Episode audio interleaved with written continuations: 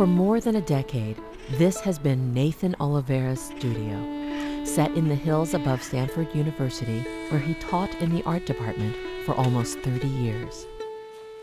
The room is filled with a series of paintings entitled The Windhover, after the poem by Irishman Gerard Manley Hopkins.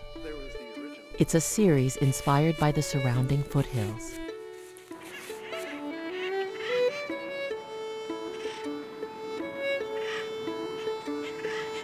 Wife and I and our dogs would walk the hills.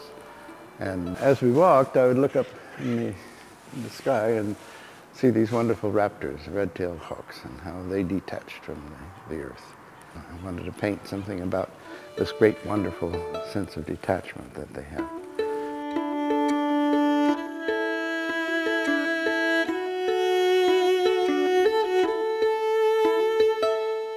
I painted the first wing and it looked just too much like a wing to, to really fly. It belonged to something, it belonged to a bird.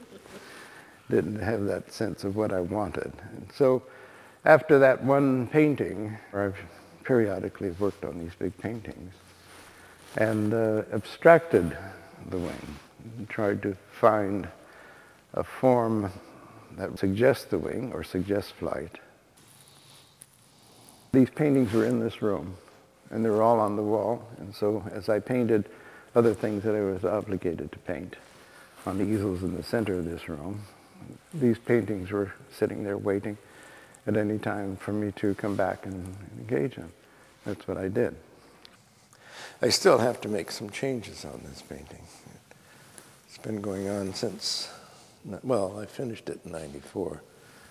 Nathan retired from his position on the faculty at Stanford some years ago, and another artist is scheduled to move into his studio later this year. As that day approaches, the question remains what will become of the Windhover? It's a question that Nathan has been wrestling with for years. As I got closer to my retirement date from the university, I, I started thinking about wanting to keep the paintings together. So I started to conceive the idea of, containing them in a, a space, like a, a chapel or a quiet space.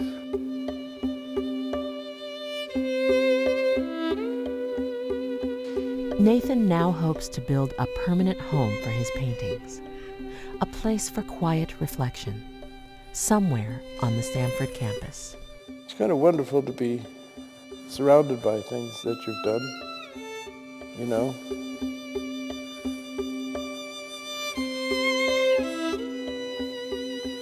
I hope that, you know, if it ever comes to pass where we do finally put this together, that others will feel the same.